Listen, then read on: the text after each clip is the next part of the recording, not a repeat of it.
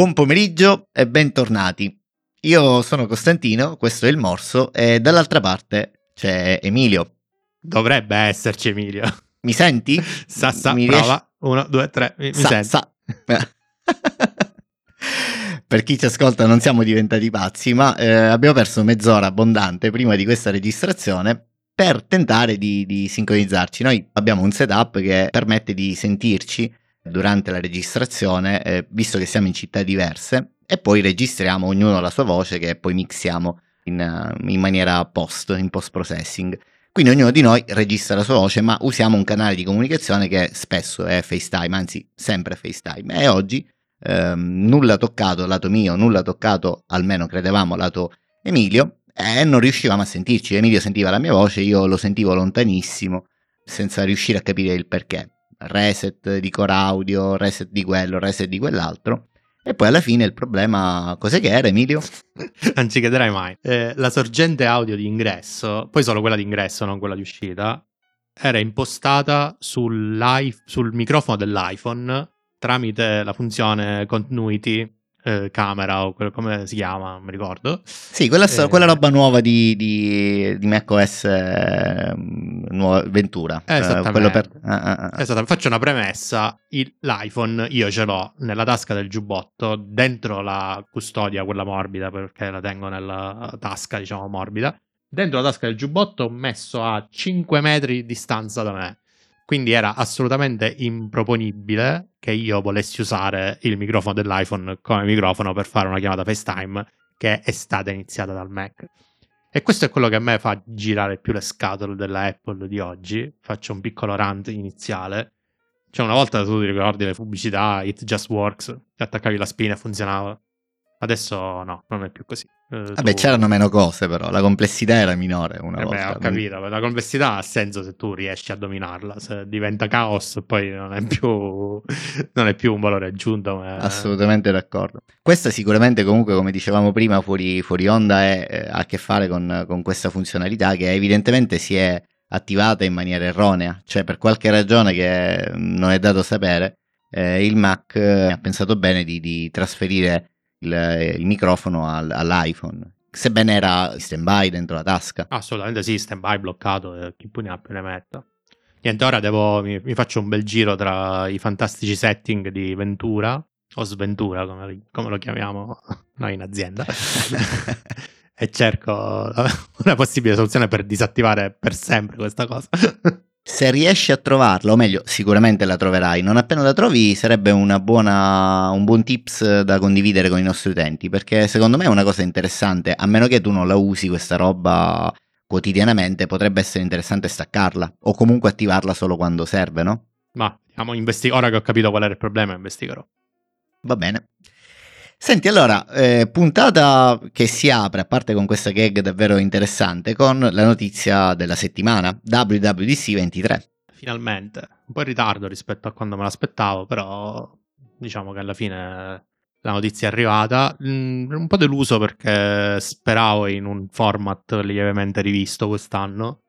E invece abbiamo lo stesso format dell'anno scorso, il che mi fa credere che questo sarà lo format eh, da qui agli anni a venire. Immagino che sarà così per sempre. Quando, quando parli di format intendi il vecchio WWDC con la presenza in sala e tutto il resto? Sì, più che il vecchio, una cosa nuova, un'evoluzione del vecchio, ecco. Mi sarei aspettato qualche novità in più. Invece, diciamo, per noi che, che veniamo da lontano non avrebbe nemmeno senso l'opzione di andare a Cupertino o comunque dove lo fanno per eh, andare a, a- ad assistere al WWC perché alla fine ti fai solo un giorno di, di conferenza che sarebbe il keynote e lo State of the Union. Eh, Ti riferisci al- alla lotteria che c'è quest'anno in corso, no? Cioè tu puoi fare la lotteria per avere l'unica giornata dove c'è lo special events. eh, Esattamente, da- da- esattamente. Mm, però mm. una volta poteva avere senso perché alla fine era una settimana piena di conferenze, adesso non ha più senso. Sai, poteva avere senso fare, continuare a fare come l'anno scorso, però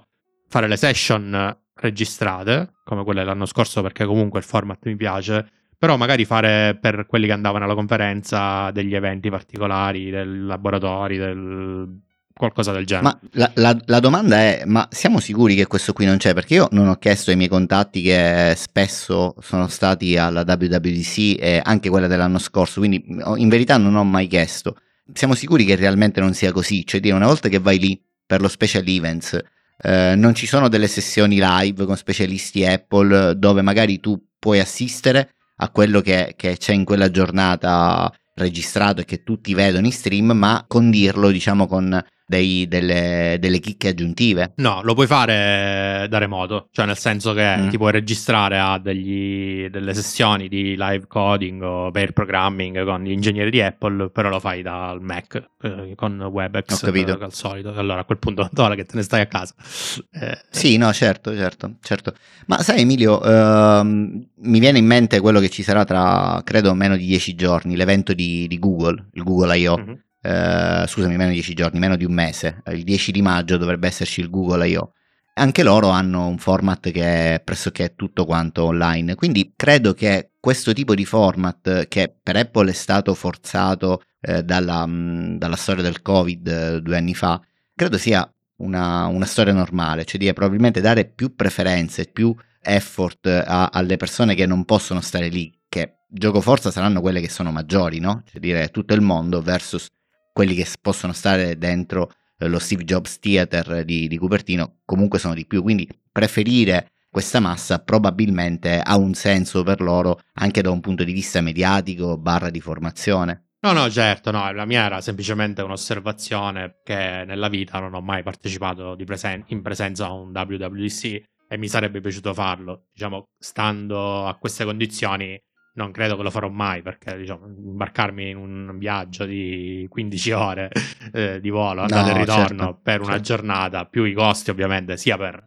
andare sia per partecipare al, all'evento, insomma dovrebbe essere una follia, eh, ma non, non, non, ci sono. Sì, sì, sì, no, pien- pienamente d'accordo, ma credo che sia un po' anche il sentiment di molti sviluppatori che non si trovano negli Stati Uniti di base eh, partire da, dall'Europa in generale per andare agli Stati Uniti comunque sia non è proprio una passeggiata anche perché comunque eh, ci sono dei costi abbastanza rilevanti in quella zona e in quel periodo quindi mh, mm, vedremo. Certo eh, la WWDC come ce l'ha insegnata Steve Jobs credo sia passato oramai. C'è stato questo momento di transizione perché comunque se non erro anche durante l'epoca Tim Cook prima del covid la WWDC era tradizionale, quindi c'era quella settimana, uh-huh. quindi c'è stata questa fase di transizione, chissà se la rivedremo come una volta. Secondo me per loro è molto più semplice anche gestire tutta la mole di cioè, lavoro, eh, eh, quindi, ma non so, eh. ai tempi di, di, Steve Jobs, come eh, soliamo dire, Apple chiudeva per una settimana in pratica, perché tutti gli ingegneri si spostavano alla WWDC esatto. e quindi anche da un punto di vista economico, tra virgolette, a Apple conviene molto di più questo format perché una volta che i vari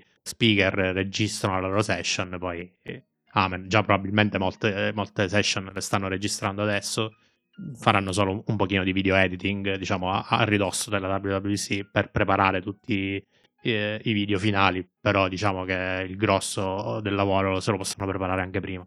Certo, sono, sono cose molto diverse. Pazienza.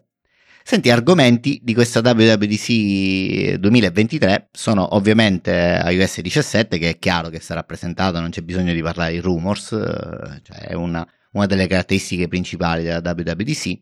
Eh, qualcuno rumoreggia eh, che ci saranno annunciati anche dei, dell'hardware eh, al suo interno, leggevo da qualche parte tipo Mac Studio, potrebbe essere una new entry che verrà presentata durante la WWDC, anche se secondo me mi sembra molto improbabile. Oramai la WWDC è una, una conferenza per developer eh, incentrata su quello, quindi non credo che ci sia dell'altro hardware a parte ovviamente il famoso oramai eh, visore di realtà aumentata di Apple che dovrebbe essere presentato in via di preview eh, durante questa WWDC, almeno così dicono un po' tutti, qualcuno si rimangia la parola, poi dice no ma verrà presentato comunque anche se non è pronto, eh, insomma c'è un po' di alternanza in questa cosa, però io credo fondamentalmente che ci sarà comunque una menzione a questo prodotto. Mi aspetti Mac Pro, quelli me li, se vogliamo parlare di hardware, mi aspetto che, che vengano rilasciati perché il WWDC si presta a un lancio del genere.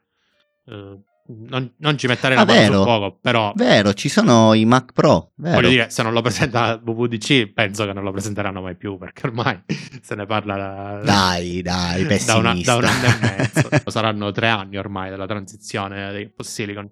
Sì, tre anni ora. Esatto. Quest'anno è il terzo anno. della Apple promise sì. la prima volta che avrebbero impiegato due anni per fare la transizione completa, invece non è ancora così. Vabbè, eh, dico, ci sono state anche delle promesse che non sono state per niente esaudite, tipo quella del, del caricatore multiplo wireless eh, da tavolo, come si chiamava? Il eh, Light Power. eh, Esattamente, quello non è mai uscito, però non credo sia il caso del, eh, Mac, del eh, Mac Pro. Credo che quello prima o poi uscirà. Sai, eh, c'è questa lotteria, questo gioco che si fa ogni anno. Ai tempi di Steve Jobs c'erano delle, delle chicche nascoste nelle grafiche, nelle infografiche che venivano eh, inviate con l'invito. E quindi si poteva dedurre qualcosa, o comunque si poteva provare a dedurre qualcosa eh, da, da- da- da- quello che si trovava dentro la locandina. E quindi questa cosa, questa usanza è rimasta. Non ho mai verificato in verità se c'è sempre stata una corrispondenza tra quello che è uscito e queste previsioni dettate da, da quello che c'era disegnato nella infografica, però una delle, delle speculazioni più grosse che ci sono in questi giorni è quella che questo arcobaleno eh, un po' ovalizzato che, che c'è nella, nella locandina sembrerebbe riproporre, oltre ovviamente come mi dicevi tu, all'arcobaleno eh, della- del, del campo di, di- di Cupertino, che quella è forse la cosa più normale, eh, hai ragione, però sembrerebbe riproporre un, um, una famosa lente, eh, si chiama lente di Fresner. Questa lente, eh, io non sono un fisico, però ho letto un pochino eh, in giro su Wikipedia, una delle caratteristiche principali è che eh, a scapito un po' della qualità, riesce ad ottenere delle focali molto ampie in spazi molto ristretti e quindi si può condensare anche del 70% lo spazio che tipicamente viene utilizzata da una combo di lenti. Tu sai no? che le, le- le lenti di un, di un iPhone sono combinate da più lenti messe una dopo l'altra e quindi si può risparmiare oltre il 70% di spazio utilizzando una lente di questo tipo, a scapito un po' della qualità. Quindi qualcuno, compreso io, speculava sul fatto che potrebbe essere eh, la soluzione, la chiave di volta alla, alla famosa gobba che ci portiamo dietro ne- nell'iPhone, no? Cioè se si riuscisse a utilizzare questo insieme a una combinazione delle lenti a periscopio, tutta la zona dietro potrebbe essere nuovamente flat. Ti piacerebbe, eh? E invece no.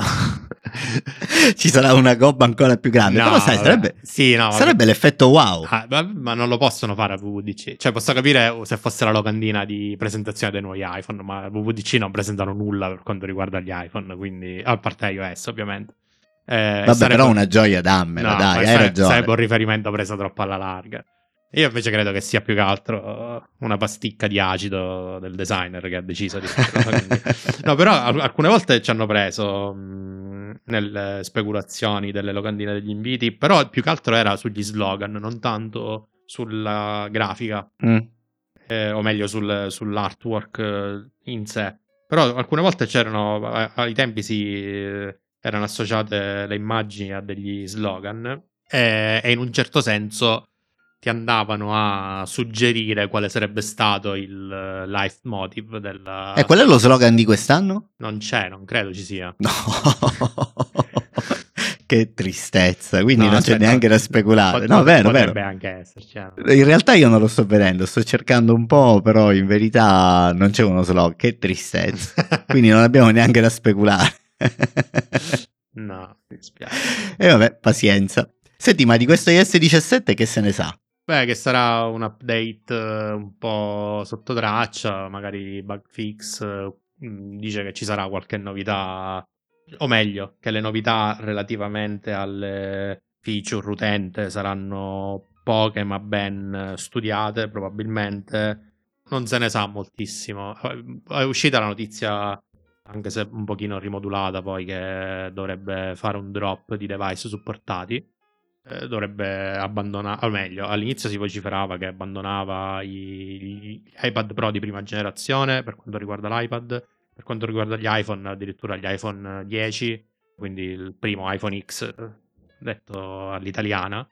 Ma io non credo e gli proprio. iPhone 8 Cioè, che sono stati... Secondo me... No, neanch'io credo, perché sarebbe spingersi Eh, un pochino troppo... Ma tra l'altro loro hanno, hanno fatto un drop, correggimi se sbaglio, ma c'è stato un drop l'anno scorso, importante di device, con iOS 16. Ma allora la motivazione che ho letto era perché pare che questi device nei chip abbiano un bug di sicurezza che non si può fixare lato software. e Quindi... Sì, la boot, il bootloader è read only, Esatto. quindi loro non possono applicare le patch e quindi questi qua sono i classici iPhone, infatti l'iPhone 10 ad esempio è l'iPhone più gettonato perché praticamente è perennemente eh, jailbreakabile. Mhm. Ehm, ogni tot tempo escono i jailbreak e quindi poi alla fine lo riesce a jailbreakare proprio perché la- il bootloader è read only. Almeno questa è la spiegazione, io non sono un esperto di jailbreaking, però eh, sì, sapevo questa cosa qua. Ah, quindi è questa la spiegazione. Bah, potrebbe essere allora, no, non ho letto a fondo la notizia, quindi se questa è la spiegazione potrebbe essere... eh, ma mi viene il dubbio come mai non l'hanno fatto l'anno scorso allora, Eh sì, giusto esatto, per cioè, dare un no- po' più non, di non respiro. c'è più, cioè non c'è corrispondenza fra le cose, nel senso che alla fine che i device continueranno ad essere utilizzati dalle persone, anche se non avranno l'ultima versione di iOS.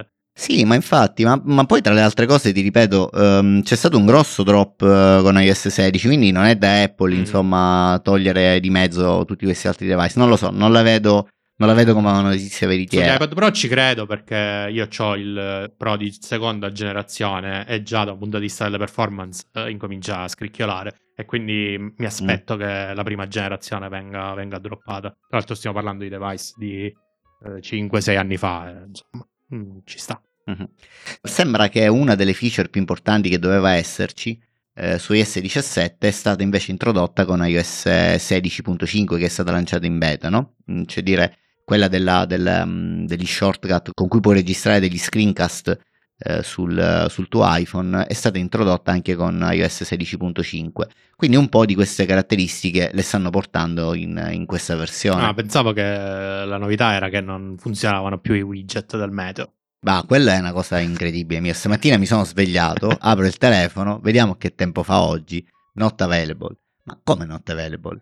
E quindi ho cominciato a guardare. Poi per disperazione sono andato a guardare un po' in giro e in effetti è un vago che, che- che è spuntato, che poi tra le altre cose fino all'altro ieri non c'era. Quindi non ho capito perché qualcuno rumoreggia che ci sia bisogno di un 16.4.1 per risolvere un problema che chiaramente è il lato backend. Non lo so, magari hanno hard codato dentro il firmware il token di autenticazione. no, non ne ho la più pallida idea. Però è vero, ma tra l'altro la cosa che mi fa ridere è nessuno in Apple utilizza il widget meteo nella, nella dashboard, nella, diciamo, nella screen. Ma non è solo il widget, attenzione, eh, perché al- almeno lato mio non è solo il widget. Oltre al widget che, che dà appunto non disponibile, quando apri l'applicazione meteo, a me resta piantata due trattini su tutte le zone, non vedo niente. No, a me va a singhiozzo invece. Il- l'app di per sé funziona, a volte però non vedo niente. Il widget non funziona mai. Eh, quindi Eh beh, perché quello si deve refreshare probabilmente con dinamiche più, più castrate e quindi quando prova non troverà niente. Mhm. Questo è il... Bah, ma- ma non credo, però non capisco perché ho letto in giro che c'è bisogno di un 16.4.1, realmente, cioè dire eh, questo è un problema lato back-end, se lo risolvo, anche perché due giorni fa funzionava. comunque Eh, quindi possiamo dire che questo ciclo di update è stato disastroso, almeno per quanto disastroso, riguarda. disastroso. Eh, a No, parte i bug, insomma, le, le problematiche iniziali no, del, del microfono, eccetera, eccetera. eh, io ho avuto al lavoro un grosso problema con Xcode, o meglio con Swift 5.8. Ha introdotto un bug per cui, eh, non so se tu ti ricordi, dalla, 5 punto- dalla Swift 5.7 è possibile fare l'unwrapping degli optional eh, senza essere troppo verbosi, quindi banalmente if let self I flat food, certo sì. Esattamente, esattamente. Questa cosa eh, funziona da un bel po', tant'è che la usiamo abbondantemente nel nostro codice. Con l'ultima Xcode 14.3 spunta un errore di compilazione se tu utilizzi questa sintassi all'interno dei result builder, che sono banalmente le, le funzioni che ti permettono di creare, diciamo così, dei componenti in stile Swift UI. Mhm. Eh, noi lo utilizziamo abbondantemente per il nostro framework di UI dichiarativo. Ma è scusami, più- tu, eh, scusami se ti interrompo, tu stai Mhm. parlando di eh, Xcode 14.3, Punto tre. ma, quattro- ma 14.3 è beta. No, 14.3 è stato rilasciato. Con Swift Ah, è stato cin- rilasciato? Sì, con Swift 5.8.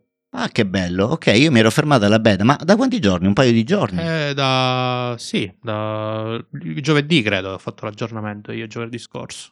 Ah, che storia. Ok, ok, perché ero fermo che l'ultima volta che l'avevo visto, quando c'erano stati tutti questi annunci, avevo guardato così sporadicamente. No, era su... in Release Candidate, sì, quando Eh, sono usciti Release i sistemi operativi esatto. Candidate, eh, però poi dopo qualche giorno l'hanno, l'hanno rilasciato. Però ha sto problema qui, ovviamente sol- l'easy fix è tornare a scrivere if let self uguale self, che non è Chiaro. proprio bellissimo. Chiaro. anche perché abbiamo co- non solo abbiamo il codice pieno di tutta sta roba, ma abbiamo anche le regole di, di lint che eh, ti impediscono di scrivere if eh, let self uguale self. quindi dovresti alleggerire, dovresti rilassare anche le regole di Lint. no? Esatto, esatto. Ma è loro hanno, hanno- hanno citato questo, questo problema? No, non l'hanno citato, però ho visto la merge o, o meglio, ho visto l'issue nella nel, sul GitHub di Swift, Lang. C'è una merge request che si propone di fixare il problema, che è ancora aperta, se non sbaglio. E quindi mo che me la fixano, cioè mo che la, approvano la merge request prima di tutto. E poi che me la includono in una release di Xcode, mi sa che aspetto la WWDC.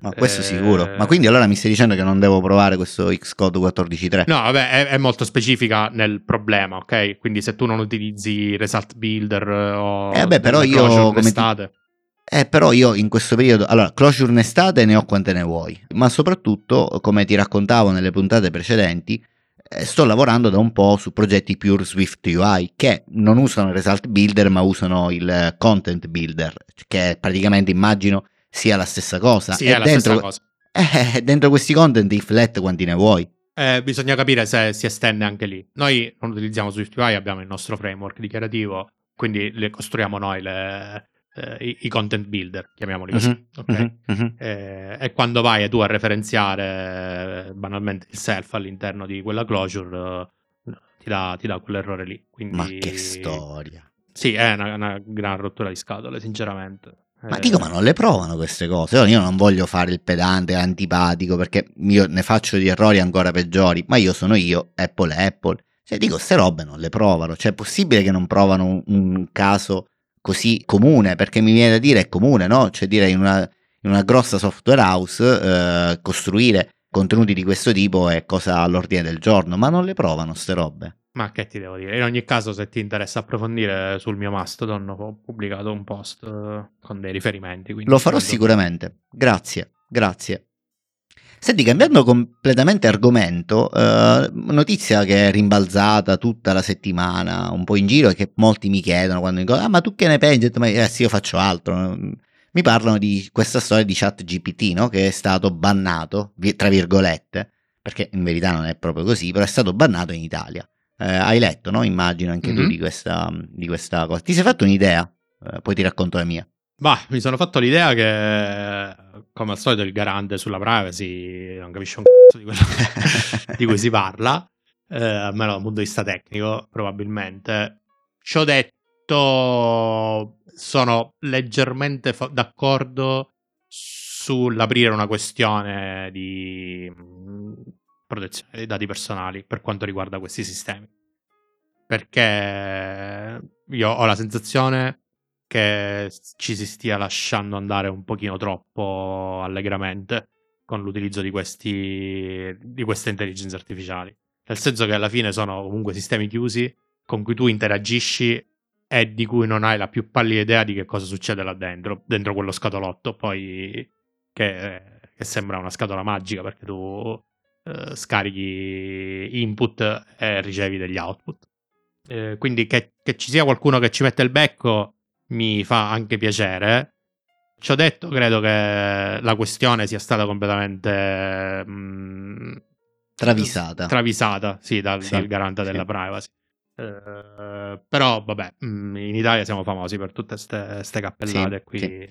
Ma allora, eh, ChatGPT, io ti racconto la mia, eh, mh, praticamente si sovrappone in maniera molto delicata a quello che, che dici tu. Eh, anch'io credo sia stato travisato il vero concetto, perché fondamentalmente per chi ci ascolta, che magari si vuole fare un'idea generale sulla, sulla cosa, ehm, eh, il garante per la privacy in Italia mh, ha sollevato dei dubbi e quindi posto un, un ban temporaneo di circa 20 giorni al- all'utilizzo di ChatGPT da IP, indirizzi IP che provengono dall'Italia, e quindi comunque sono bypassabili attraverso VPN e cose simili.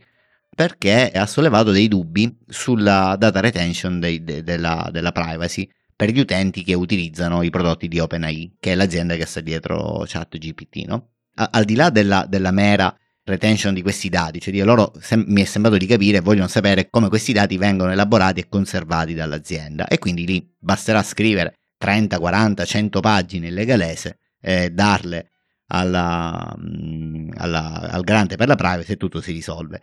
Il reale problema invece che c'è dietro è esattamente quello che dicevi tu prima, al di là del, del, dei tradizionali meccanismi di conservazione dati, cioè sapere dove stanno, cosa ci fanno, eccetera, che poi alla fine sappiamo bene scrivono quello che vogliono, è importante capire come questi motori, che dimostratamente da quello che vediamo in giro sono potentissimi, eh, fanno con quello con cui tu interagisci, perché quando vai dallo psicologo, eh, tu in realtà parli con lo psicologo, no? Cioè dire tu gli racconti attraverso un percorso guidato qualcosa e attraverso come tu rispondi, come tu parli con lui, quindi come interagisci con lo psicologo, lui si fa un'idea di qual è il tuo stato mentale, di quali sono i tuoi problemi, eccetera. Ora, eh, il tuo interlocutore è questa eh, intelligenza artificiale eh, che tu magari utilizzi per divertirti, gli chiedi delle, delle cavolate, gli chiedi eh, delle stupidaggini, eh, però mh, superato la fase iniziale, in cui eh, appunto lo utilizzi per capire cosa fa, per esplorarlo, eh, questo sistema comunque potrebbe essere istruito, lato OpenAI, lato l'azienda, potrebbe essere istruito per eh, profilarti in maniera molto subdola attraverso quello che dici e quindi fare un'introspezione psicologica su di te. Non so come la vedi questa cosa. Beh, sì, eh, eh, diciamo, ripercorro quello che ho detto prima. Eh, non si sa che cosa viene fatto dell'uso di questi dati. Appunto, appunto. Eh... appunto. Io non credo che il garante per la privacy ci sia arrivato a pensare questa cosa, non me ne vogliono, non credo sia arrivato a fare questo ragionamento così fine perché è una cosa molto delicata e, e probabilmente non hanno avuto neanche il tempo per farlo. Però il reale problema è questo, non la data retention, dove stanno i dati e come li trattano. Sì, sì, sì, eh, assolutamente sì. Eh, tra l'altro, quello che tu inserisci potenzialmente viene utilizzato, viene riutilizzato per fare training del modello e quindi eh, chissà poi queste cose, questi dati tuoi, tra virgolette, personali, eh, che, che, a chi vengono poi ripubblicati, insomma, eh, c'è, c'è, tutto un grosso punto interrogativo da questo punto di vista. Eh, probabilmente servirebbe un po'... Ora, non vorrei eh, passare per quello che difende Elon Musk, eh, sai che eh, lui ha proposto una moratoria di sei mesi sui sistemi di intelligenza artificiale, quindi eh, smettere di utilizzarli per aprire un tavolo di discussione sulle regole da applicare a, a queste cose qua. Ma io Elon Musk, come sai, non ho una bella opinione di lui. Secondo me spara così un po' a casaccio, qualcosa da dire.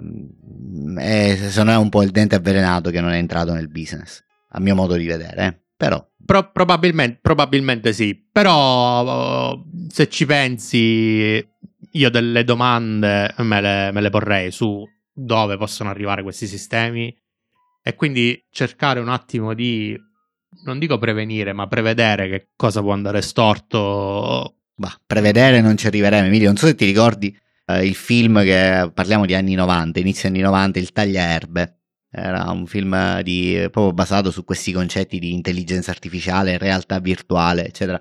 Prevedeva bene queste, queste cose che stanno succedendo ora, no? Meccanismi di realtà virtuale, realtà aumentata e queste super intelligenze che dominano questi mondi. Prevedere, non lo so Emilio, si può fare qualche ipotesi, però questo è la punta dell'iceberg. Secondo me eh, il vero sviluppo lo vedremo tra 5 anni, tra 6 anni, quindi chissà cosa succederà. Basta guardare che, che in che stato siamo con, con, i processori, nessuno pensava che eh, praticamente a breve potremo annullare le leggi di Moore no? eh, sulla, sulla, crescita esponenziale dei processori, sul numero di, di integrazioni, dico, di, di, integrati che ci stanno dentro. Quindi mh, tutto cresce in maniera davvero oramai spropositata, quindi fare una previsione è ardua, è cosa ardua. Semmai si possono cominciare a pensare a delle come dire, contromisure, però il ban in generale, io credo che questa cosa qui in Italia si risolverà eh, con un niente di fatto nel giro di 20 giorni, onestamente parlando. No, no, quello, quello anch'io, però sai, mh, mettere delle regole potrebbe aiutare a prevenire dei potenziali problemi che potrebbero arrivare in futuro. Io non so se poi tu mai, hai mai letto il libro di Antirez di Salvatore Sanfilippo. No, ancora no, ancora no. Parla di questo? Eh, sì, beh, è molto attuale. Se tu lo leggi oggi ti sembra che quello che succede in quel libro potrà avvenire nel giro di qualche mese nel mondo realmente ed è abbastanza inquietante. R- ricordiamolo ai nostri ascoltatori come si chiama il libro, eh, il titolo del WOP, libro? scritto W-O-H-P-E se non sbaglio, o insomma una combinazione di queste lettere, eh, uh-huh. è una parola di origine mm, indiana se non sbaglio.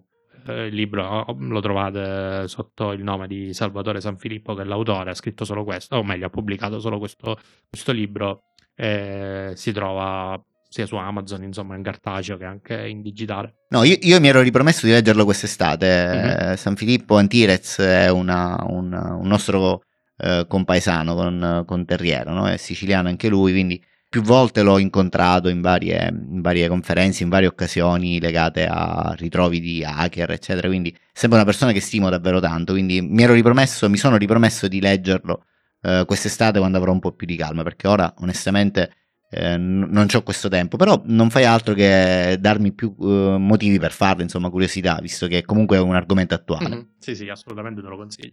Tornando invece ai nostri iPhone, che è un po' l'argomento dei nostri talk, eh, volta scorsa abbiamo parlato dei dubbi che avevamo entrambi sollevato eh, sull'usabilità del, um, di questi tasti a stato solido che dovrebbero rimpiazzare tasto di volume, up down e il tasto di mute. Ed è uscita una, un rumors eh, secondo cui questo è molto accreditato perché sono gente che si è portata una history di rumors davvero buoni tipo il, la, la, Dynamic Island prevista prima del tempo insomma. Quindi sembrerebbe essere una cosa abbastanza veritiera. Si porteranno dietro un meccanismo ehm, legato ad un chip a bassissimo consumo per cui si può regolare questa sensitività in maniera molto pedante, molto accurata proprio per prevenire queste problematiche legate a, a varie cose, quindi case, guanti e così via. Non so se hai letto anche tu questa, questa eh, storia. Beh, come ti dicevo, il, uh, Apple quando fa queste cose ci pensa abbastanza bene e le fa uh, abbastanza studiate. Dal punto di vista dell'hardware, Apple è ancora imbattibile su software che sta facendo schifo però per eh. il resto eh, lì ancora detta, detta legge quindi non, non mi, as- cioè, mi aspetto che se lo fa lo fa nel, nella maniera più corretta mhm, possibile. Uh-huh. Sì, chiaro, chiaro, chiaro. Invece 120 Hz ti hanno ascoltato, no? Eh... Ah, quello sì, quello sicuro me l'hanno fatto per me. Hai letto qualcosa su questa storia? Sì, sì, nel giro di un paio d'anni il uh, refresh rate uh, a 120 Hz dovrebbe arrivare anche sugli iPhone non Pro. È una cosa molto interessante per quanto mi riguarda perché io credo di prendere un iPhone Pro soltanto per quella feature specifica, di cui sono ormai un, uh, un, un, pieno estimatore in qualsiasi mio device. Beh, sì, sì. A, a, parte il monitor, quello del grande, però il MacBook Pro ha il 120 Hz, l'iPhone, l'iPad Pro, insomma, tut, tutti i dispositivi sono a 120 Hz e quindi non riesco a tornare indietro. Uh-huh. Ci ho detto, mi aspetto che sia una tecnologia che ovviamente si espanda, beh, più, più il tempo passa, più è una tecnologia che costa di meno e quindi più ha senso introdurla su dispositivi di fascia bassa, tra virgolette, chiamiamola così, anche perché la concorrenza per quanto riguarda Android probabilmente fa lo stesso e quindi per non essere troppo penalizzati in, fascia, in un segmento di mercato che comunque quello dove c'è la stragrande maggioranza degli utenti, eh, è una cosa, una cosa, che mi aspetto. Uh-huh. Certo, probabilmente questo significherà che, probabil- che magari gli iPhone Pro avranno qualcosa di più dei 120 Hz classici che, che, al, che al, momento utilizziamo. Quindi chissà, magari eh, Uh, un giorno si andrà oltre 180, 240, sempre che abbia senso, una cosa del genere. Ma sai, io mi sono fatto un'idea su questo. Secondo me, la, se, se, hai letto, uh, forse non ne abbiamo parlato perché non era una notizia così importante, però eh, insieme a questo, uno dei rumors, eh, addirittura che vogliono ora, credo con gli iPhone 15, eh, la sostituzione della zona notch con uh, il, face, il um, Dynamic Island anche sui modelli non Pro. Uh-huh. Quindi un po' lato display, secondo me, attendere, come dicevi tu, nel giro di un paio di anni, i due dispositivi, quindi fascia non Pro e fascia Pro, eh, saranno praticamente identici. O con qualche piccola miglioria, probabilmente i bezel, quindi i bordi eh, sui Pro saranno ancora minori, mentre sui dispositivi non Pro ci sarà un po' più di board, insomma, ma piccolezze, non mi aspetto eh, cambiamenti sostanziali. Secondo me quello che farà invece la differenza tra i due dispositivi sarà il comparto fotografico. Torno nuovamente a battere sul, sul tema, eh, che già ora un po' è così, no? Mm, però,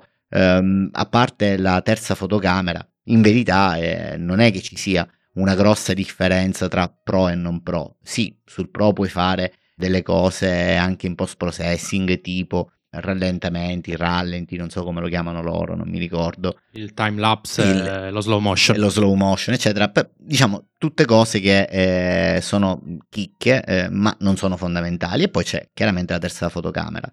Eh, secondo me queste qui saranno le differenze, cioè si, si assottiglieranno sempre di più sul comparto eh, puramente fonico, quindi dello smartphone, eh, display più dotazione hardware, eh, quindi a livello di, di, di CPU, eccetera.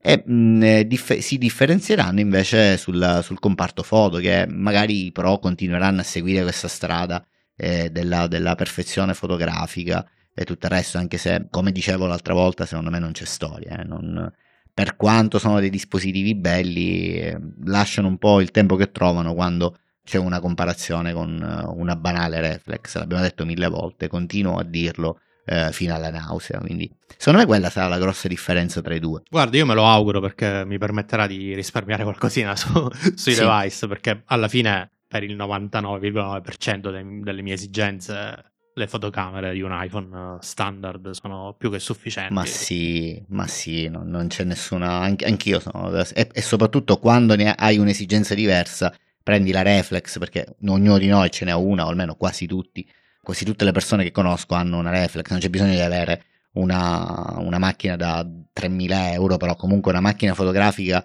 semi rispettabile che supera comunque il, quello che ti può dare un telefono, uno smartphone, ce l'abbiamo un po' tutti. Perdi un po' nella portabilità, ma quando sei in giro ti basta la fotoricordo, insomma, che puoi fare benissimo anche con un iPhone non Pro. Ecco, cerchiamo di essere chiari sulle cose. Invece Netflix, cambiando completamente argomenti, ho scoperto questa chicca che volevo raccontarti, o non so se tu hai letto anche. Eh, io mi è sempre passata per la testa questa idea, no? che tutti questi meccanismi che utilizziamo, tipo Disney Plus, eh, Amazon Prime Video, quindi anche Netflix, abbiano dietro eh, degli easter eggs che ti permettono di, di, di, vedere cose che tutti non vedono. E mm, non so come mi è arrivata questa notizia proprio a confermare quello che ho sempre pensato, immaginato, fantasticando con la mia mente. Cioè, su Netflix è uscita fuori, e credo già da un bel po', c'è questa cosa, solo che io non lo sapevo. Mm, è uscita questa lista di codici, sono codici numerici, quattro cifre, credo, che vai a mettere nella, nella, barra di ricerca e ti danno risultati di film che non sono pubblici, ma che sì, ci sono. Ho, ho, ho letto la notizia, non, non, ho approfondito perché non, non, sono abbonato a Netflix, però anch'io mi aspetto una cosa del genere, ma non peraltro perché lavorando in, nella sviluppo, creazione di eh, prodotti digitali, anche a noi fa comodo certe volte avere del, dei piccoli easter egg per eh, sbloccare delle funzionalità che non sono pubbliche, anche per motivi di testing di, eh, esatto. cose di questo tipo. Quindi no, no, eh, diciamo, è una notizia curiosa, ma non, appena l'ho letta non, non, sono rimasto sorpreso da questa cosa. Sì, sì, sì, infatti è, è, una cosa che chi è nell'ambito del dev la pensa, no? Cioè quando io guardo le applicazioni guardo sempre, ma chissà cosa c'è dietro che magari non possiamo vedere, premendo qualcosa, scrivendo qualcosa riesci, riesci a farlo, che un po' è quello che si faceva negli anni 90, anni 80, quando si giocava con i videogame, no? Io ero più piccolo e c'erano delle modalità particolari, premendo una serie di tasti oppure scrivendo qualcosa nella, nell'high score eh, quando completavi, eh, ti si sbloccavano dei livelli oppure mettevi le vite infinite, insomma, sono cose carine. Questo di Netflix è davvero, io l'ho provato, sono un abbonato e devo dire funziona, cioè dire ci sono dei generi, quindi film eh, di fantascienza, film horror, eh, film antichi, eh, datati, insomma, metti questi codici e vedi dei risultati che poi effettivamente quando vai a cercare su Netflix non trovi. E probabilmente credo che queste siano delle cose appunto di debugging, cioè dire magari sono dei titoli che prima o poi verranno trasmessi, usciranno, oppure delle robe che magari per ora hanno problemi legali o di, di diritti, eccetera, e quindi vengono nascoste agli utenti. Eh, in quel caso però sarebbe gravissimo, eh? Cioè, Eh, appunto, se- appunto, appunto, anch'io pensavo questa cosa qua, cioè o sono semplicemente delle robe che sono lì in attesa di uscire e quindi loro guardano per verificare la bontà, oppure se dovessero esserci dei problemi dietro potrebbero essere dei problemi legali per loro non indifferenti. Non credo comunque, credo che proteggano queste cose. Giusto per chi ci ascolta, se vuole provare, questa cosa comunque funziona eh, solo da, da, mh, da desktop, da web. Quindi ci si logga su, su Netflix, nella barra di ricerca su desktop questa cosa effettivamente funziona. Su mobile, quando li metti, ottieni dei risultati, ma in realtà non sono gli stessi che vedi su desktop. Quindi probabilmente è qualcosa che loro, come dicevi tu, utilizzano a livello di debugging, quindi gli basta farlo da, da- da browser, eh, senza mh, necessariamente invocare tutto questo da, da app. Va bene, Emilio, tempo scaduto. Grazie per eh, il- la gag divertente, quindi è sempre bello, a parte sentirci, però cioè, abbiamo queste cose che è, è bello condividere. Mi sono fatto due risate davvero perché chi ci ascolta non lo può capire, ma non sapevamo che fare, sembravamo due, due cretini impotenti, perché non capivamo cosa, cosa fare, cioè, per- quindi grazie delle risate. Buona Pasqua se non ci sentiamo, perché siamo, siamo a ridosso. Ci aggiorniamo settimana prossima. Ciao caro. Ciao, buon pomeriggio.